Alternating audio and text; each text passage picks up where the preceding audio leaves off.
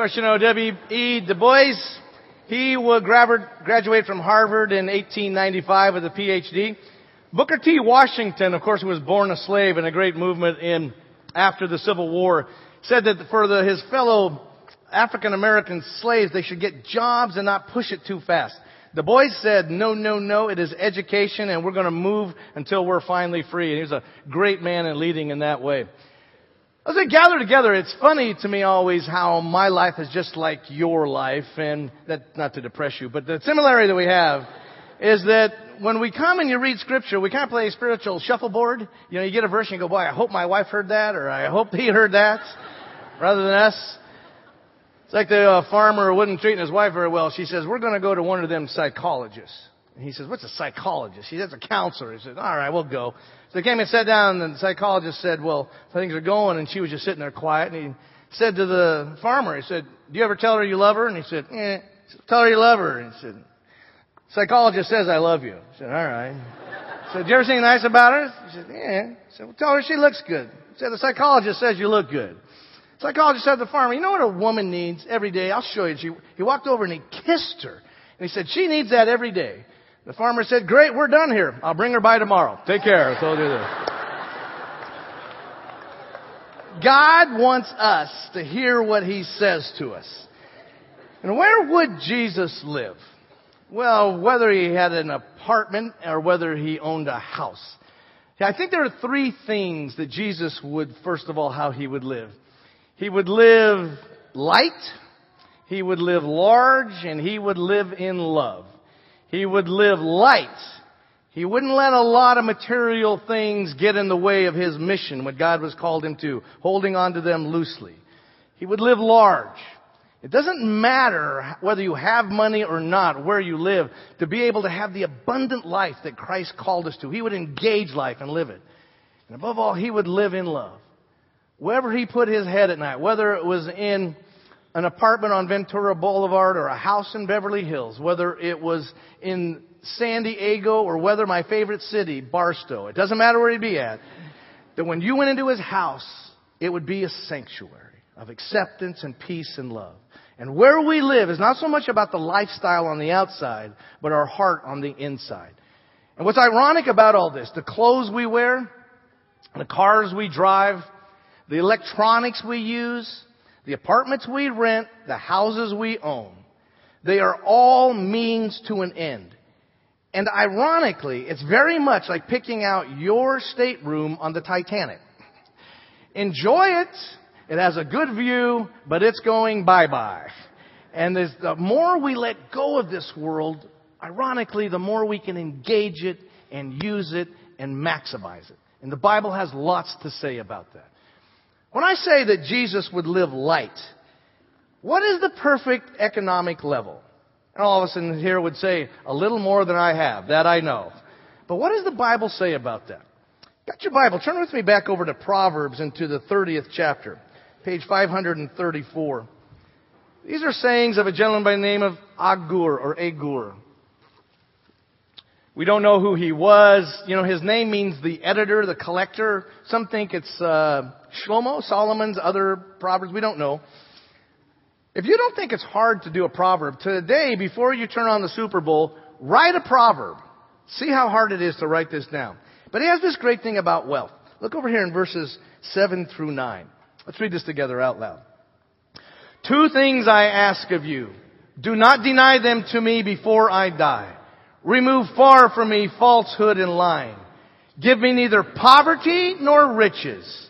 Feed me with the food that I need, or I shall be full and deny you and say, who is the Lord? Or I shall be poor and steal and profane the name of my God. Great insight he has there. God, don't make me rich, lest I forget you and I just live for my money. And don't make me poor, lest I swear at you and defame your name. Give me that Goldilocks economy, not too hot, not too cold. And the question is, well, what exactly is that? Interesting, you notice he says two things removed from me. The lies of life. God, I want, I want all the lies to be taken away. I want hard boiled reality, the truth. And there's the lies of wealth, the illusion of wealth. That if I have it, my life will be better. And the illusion of poverty, that somehow that is more pleasing to God. And so he says, give me what it really is. When you look at the, of course, for the first 300 years, Christianity was illegal until Constantine becomes a Christian. And we've studied this, the more things change. But you look at our extended spiritual family, they have a lot to teach us. Those are the women and men who lived before us. Wise women, wise men that have insights into things they went through. One of the earliest writings, the Didache, didactic teaching, that means the teachings of the twelve, are really the, the disciples of the disciples. And notice the saying they, they have here about wealth in this first slide that we have here. Everyone who comes to you in the name of the Lord must be welcome. Pause. Now remember, this is about 150 AD, and people are kind of traveling around the Roman Empire and saying, as you as Christians, when they come to your house, you gotta welcome them. Afterwards, when you have tested them, you'll find out about him, for you have insight into right or wrong. If it is a traveler who arrives, help him all you can. But he must work and use his abilities to not be idle. Now, is this for Bel Air? If it is an artist, he must not stay more than two or three days. Obviously, couch surfing was popular even back then. Well, I didn't make this up. What was he talking about? Well, what he's saying is when someone comes to you, you got to take care of them. Now, if they're just going to crash there and be a burden, bump them. They got to be able to be working and take care of themselves. Now, you love them and help them. But if they're coming and they're just saying, hey, welcome, brother, I like my eggs over easy. I'll see you tomorrow morning. There's a difference between waiting on the Lord and letting the Lord wait on you. And so early on, the church does that. A couple here, hundred years later, Basil the Great, who was the bishop of Cappadocia, started, by the way, the very first hospital for the lepers, both for pagans as well as for Christians. And he says this, such are the rich, because they were first to occupy common goods, they take these goods as if their own. He said, rich people think they deserve what they have. He's looking around the Roman Empire. If each one would take that which is sufficient for one's need, leaving what is in excess to those in distress, no one would be rich, no one poor. Now that's fascinating. He's already getting into economic theory. The idea about what is too much and what is too little. As it goes along, 50 years later, Augustine of Hippo, whose father, remember, was a Roman pagan. His mother, Monica, Santa Monica, Saint Monica prayed. She was a Christian and he becomes one of the great minds of the Christian church. And looking around the Roman world, he thinks it's the desire for private property that makes war.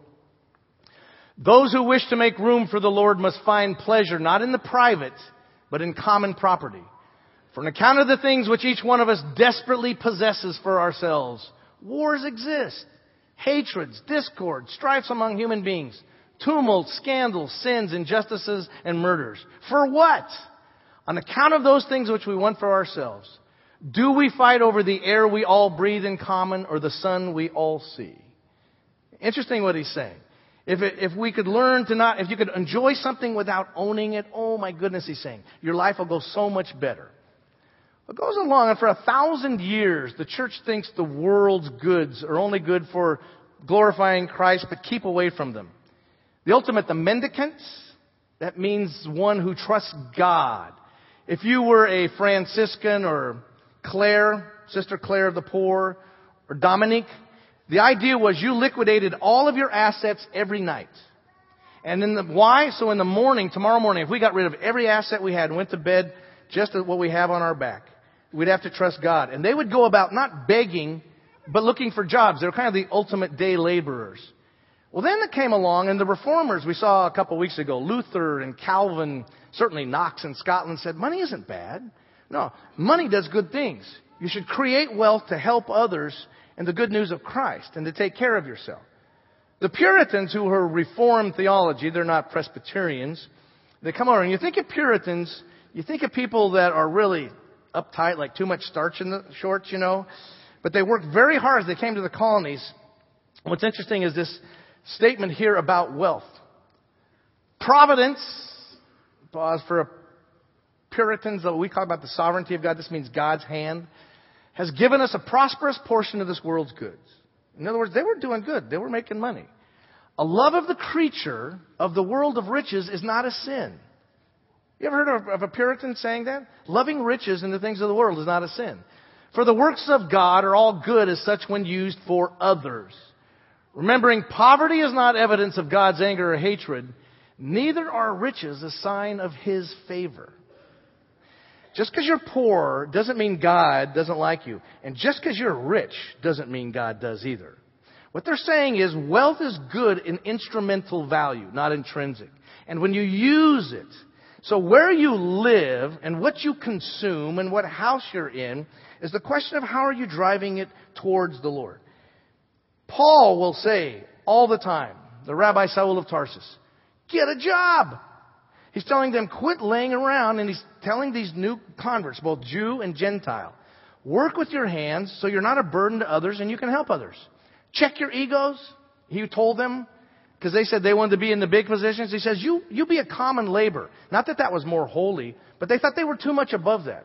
He said, well, that's a statement of your walk with Christ. If you're not willing to do something less than you think. And so often in life, we're so upset what we don't have, we miss the good.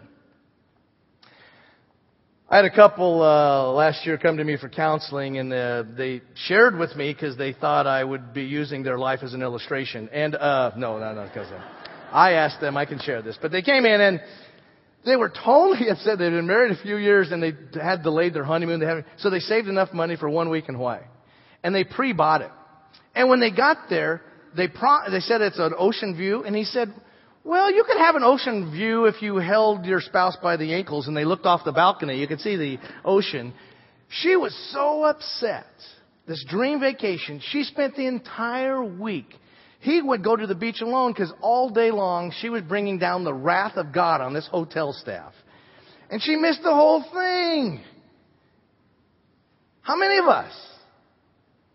Because of the apartment God has given us because of the job we have, because of the family God gave us, because God didn't give us kids, because God gave us those kids, because God has me single. How? Because I don't have this.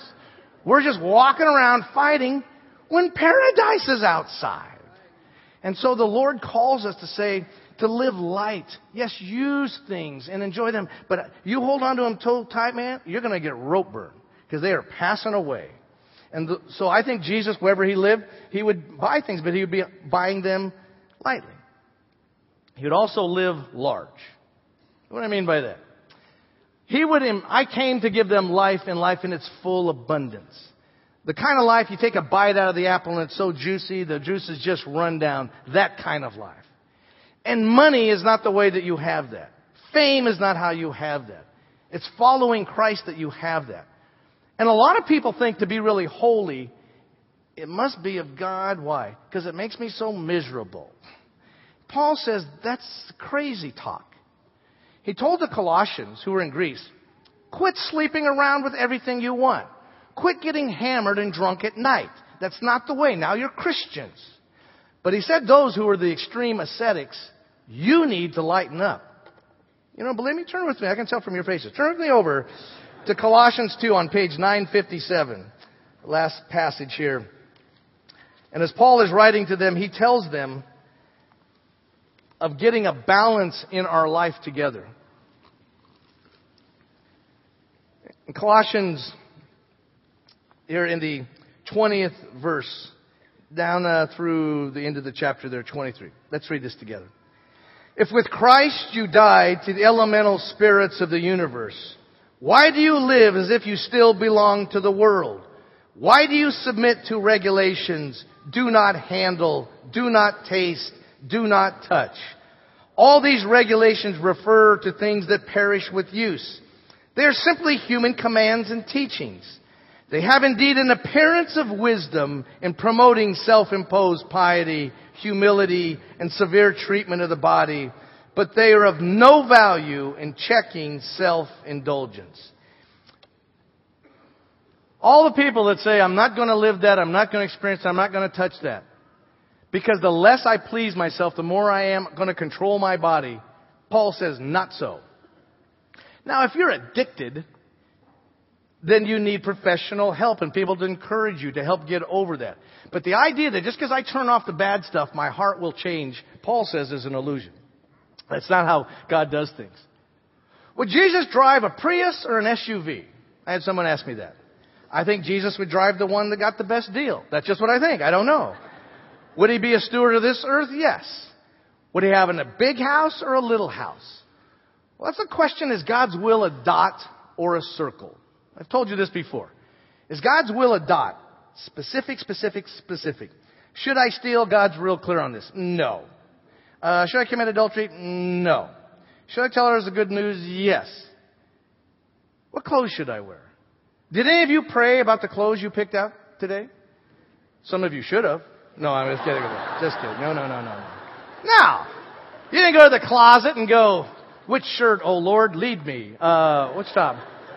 Now he does say, I don't care, whatever is pleasing to you is pleasing to me. Do put something on. That I want. But no. And I think there's a lot of times where God says, I don't care whether you live there, do this, or have that job, whatever pleases you. It's what's behind all that. And I think the four P's I've said of theology for the 21st century, the person and work of Christ, poverty, peacemaking, and pollution. The person and work of Christ. He is the central figure. I was just with uh, some Jewish friends again, and they said, well, you know, Jesus is the Gentile Messiah. I'll give you that. I told them if he's not the Jewish Messiah, he is not the Gentile Messiah. He's both of our Messiahs. Po- in the sense of poverty, how do we empower others? How do we, in what we consume, are we helping people in that sense? Do you realize that one life, I was reading a statistic, we're doing Imagine LA, helping children, one life, a homeless life that ends up going into prison and lives out their life that way costs California $2 million. You bring one person to Christ, help them get a job, you just put $2 million in the coffers of this state. Because that's the expense of a life gone bad. And so, how do we help empower people to get jobs? What about that sense of poverty? What about peacemaking? We need to make peace in our families, in our homes, but in our jobs, how we earn a living, where we live, our apartments, our houses, in our offices, our classrooms, but even in our purchases. And we need to be wise consumers. This is a global community hey, helping some of these people who grow coffee to get other crops. And I love coffee. I think it's a gift of God. I really do. But some of these people growing these beans out there are under such slave labors, and if they could turn it to their own crops, they could be self-sustaining. And pollution. I think we're stewards of the earth. I am not an earth hugger, but I believe this planet's going to pass away, yes. But it's where people live. We need to, that's the only one we've got. Do you know how powerful it really is when you work together? Do you realize this last year more trash was recycled than all trash was collected a generation ago? Do you know, yeah, that for the first time in the U.S. fishery and hatcheries counts, and they've been doing this for 105 years. Last year there were not less fish than the year before. First time in 105 years. It is very possible to turn things around. I also think that if you don't bring them to Christ, what does it matter? There's a new uh, fad out there. Have you heard it? A hundred things. Have you read this book? He challenges everybody that your entire life should have 100 items. All the clothes, all the dishes, all the books, all the electronics, get it to 100 items. The whole idea, I don't know if I buy it or not, but the idea is own less and live more. Because the more you possess, the more you got to take care of it. And the more it possesses you. And I think Jesus would have a simple lifestyle. What we have to really do is, and you're not Luddites, you know, the Luddites destroyed the textile mills of England because they thought they would put them out of work and so they were against technology or the Amish. I'm not talking about that. Just saying, why do you buy what you buy? Why do I buy what I buy? Like they say, we Americans spend money we don't have to buy things we don't need to impress people we don't like. and we let the crowd drives us in our decisions and saying, hey, hey, hey, and just not only would Jesus live light and live large, but he would live love. And as Jeremiah said, they thought they were going to go home, and he said, No, your welfare is contingent upon the welfare of this Babylonian city. So you stay there and you pray and work. And in this crazy nutcase city, our blessing is upon blessing it. Now, this city will pass away in the dust of time, like all cities and civilizations. The people sitting next to you and that you're having coffee with at Starbucks or in line at Trader Joe's or in your office or on the campus, those people are eternal. This stuff is passing away. But this is the stuff he wants us to harness. Wherever Jesus put his head at night, whatever car he drove, whatever clothes he wore. And Jesus is tough because the only thing he ever owned were the clothes on his back that they rolled dice for when he's being executed. Those that followed him, he said, Foxes have dens and birds have nests, but the Son of Man has nowhere to put his head. You going to follow me? In other words, if you're going to follow me, it's not about getting goodies in this planet. It's not about hating them, but you're not living for them. And this great freedom that comes. I think that as we go in this journey, when people come to your apartment or your house, do they sense sanctuary? That it's safe to be honest, to be themselves, that they don't have to perform. When people come into your cubicle at work, do they sense a little mini refreshment place? And not that you don't work harder than everybody else there, or at your spot in the shop, or in the office, or on the playing field. I think that Jesus, what I would love to do is called kid people. K-I-D. Kindness, integrity, and dignity. I think he would show kindness to everybody. Jesus would confront people that are heading over the cliff. He said to the Pharisees, You whitewashed tombs. On the outside you look polished, you are dead bones on the inside. Not exactly sweet and huggy, you know. But he's doing that because they wouldn't listen. But everybody else, he was so kind to the outcast. Integrity.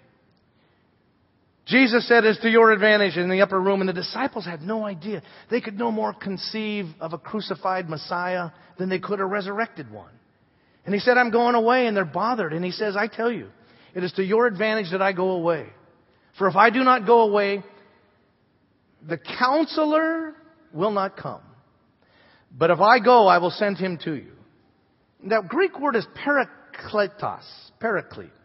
It means to come alongside. A parasite is something that comes and sucks the life out of you like a tick or a leech. Paraclete is something that comes along and doesn't live your life for you, but helps you in that journey. And you and I are to come along others in their journey, not live their life for them. That's called integrity. They have to, but stand by them as they live their life. And dignity to all people. Not the famous, not the important, not the powerful, not the wealthy. Yes, be classy to them. Don't have a chip on your shoulder. But to the person that's trying to squeegee your window when you didn't ask him to. To the person who's waiting on you. I was privileged to do a, the memorial service here for Bel Air for President Reagan. And on this 100th birthday of his, I can't help to think, uh, Michael Wenning, that was who was in that one slideshow picture, who did the service over at the Reagan Library. The large funeral was obviously memorial was back in the National Cathedral and in the Senate or in the House Rotunda there. But we gathered together because this church meant so much to uh, President Reagan. And one of the stories that as we were doing, we were sharing together, someone said when he got out of office, he sent a bunch of his shirts because they were having a drive here for clothes to the rescue mission. He sent like 20 of them. And the rescue mission called up, they were monogrammed, and they said, uh, Mr. President, thank you, but you know they're all French cuff, cufflinks.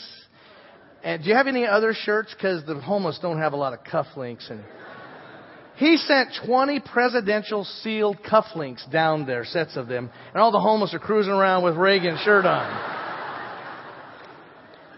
Dignity. Dignity, whoever they are. An indiscriminate class passing it out.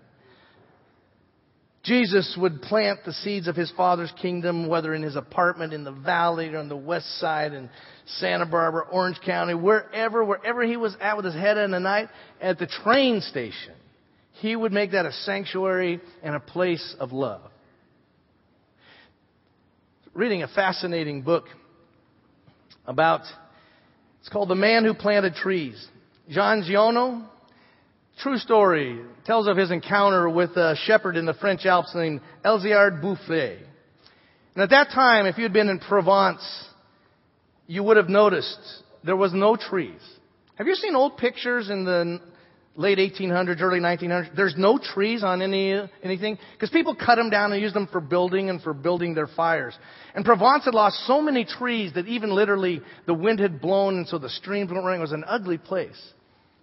And so Jean went and he, in this shepherd he met in one of those outside of the Alps, the French Alps there, that he met this gentleman, Elzéard, and he sat with him that night in his little hut, and he noticed he bought out this bag, And he went through until he got a hundred acorns. He found some that were cracked and threw them out and others, and he thought, what's this guy doing? And he went out and he realized in the next day, as he would watch his flocks, Elzéard was planting acorns. He had been doing it for three years. This was right before the outbreak of World War I. World War I didn't stop him. He kept planting them. In three years, he had planted over 100,000 acorns. He knew half of them would live, and of those who lived, half would be eaten by animals. 1939, World War II broke out. This French shepherd is still out there planting in Provence these acorns. And when he came back to Provence, he saw after the war, the entire ecosystem had changed. Because these oaks had grown, it allowed shade and allowed other shrubs and bush. And because of that now, the, because streams were running again, because water could find its way down into the reservoirs in there. Just from planting these silly acorns. It took 40 years. This is a spiritual wasteland out there. And the winds are blowing because there's no blockage, because there's not institutions and people and groups standing where it is right. And the cold, toxic wind of lost people just blows over this city. You and I don't have to stop the wind. What we do is we plant not trees, seeds. And when you in the place where you live, your apartment or your house or your office, when you plant God's love and His goodness, it's unbelievable what God can do with that. Do you know the best time to plant a tree? 25 years ago. You know the second best time? Today. You know the best time to become a disciple of Christ? About 25 years ago. First, just a fun follower. Do you know the next best time? Right now. And sometimes in our silence, God is what uses this. Not in what we say, but in how we don't strike back, but simply living for the Lord and loving others that come into our path. Got an email this last week from someone that used to work with me long ago, and uh, he was on my staff and a very talented guy, but we didn't exactly always get along. To work with me is not to get along, but as uh, and he had left, and he just sent me an email saying, "Mark, I want to tell you that." That was one of the best chapters of my life, and you were trying to model Christ for me, and I'm so sorry for all the things I said about you.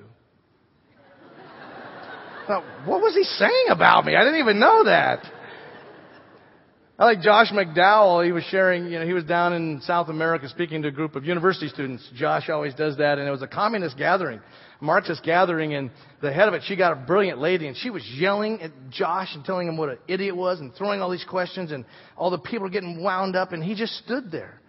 And she just kept saying things, and he just stood there. And then, kind of when she got done, he finished his talk and prayed and said, "If you want to know Christ, you can." And a week later, she came up to him and she said, "I want to know more about this Jesus." Because who could stand there and how you just didn't respond back? And she prayed to receive Christ. She said, How did you have that strength to be so quiet? And he said, Honestly, I couldn't think of a clever comeback. I was trying to think of it, you know? But because he zipped his lip, God told him, shut up, shut up, shut up, shut up, that God used that. And as we go and we live our life, sometimes it's not what we say, it's what we don't say. We're supposed to eat from the sweat of our brow, and it's tough out there. Are you living loose? I mean, enjoy it. Yeah, hold it loose, living light. Don't let wherever you live. I know people in some of the biggest, most beautiful houses, when you go in, it is a mortuary. The toxic relationships there. One of the greatest meals I've ever had when I was in North Africa, the most fun meals. It was the hottest meal I've ever had. When we were in North India, I mean, the curry they used was so hot, I saw Jesus. Literally right there. but as we were there up with Ponraj and others, and it was one of the most joyful times. By the way, their house, their hut was made out of cow dung, the entire thing. And yet it was one of the most joyful meals I ever had. I'll never go back. But those people were really amazing people. The point being, who cares about all these things? Christ matters. For freedom, Christ has set you free. Don't let anything hold you back. Let's pray. Lord, we thank you. We are in this incredible country, Lord, where there's not rioting outside and bombs falling and suicide bombers, God. And God, we have the freedom to come and to love and to worship you. And Lord, you've poured out in abundance. We are 5% of the world's population and we use 30% of the world's resources. God, help us to be stewards. Help us to know how to love, to not go without, but for that others can go with. Lord, help us in our lifestyles that they would look not on what we wear. May those be, Lord, not seen so much as who we are inside. So Lord, we now thank you for this privilege of being able to help others that don't have and to give to the cause of Christ. Lord, we pray as we give this to you now, bless the gift and the giver alike, that the Messiah, Christ, may reign more fully. For his sake we pray. Amen.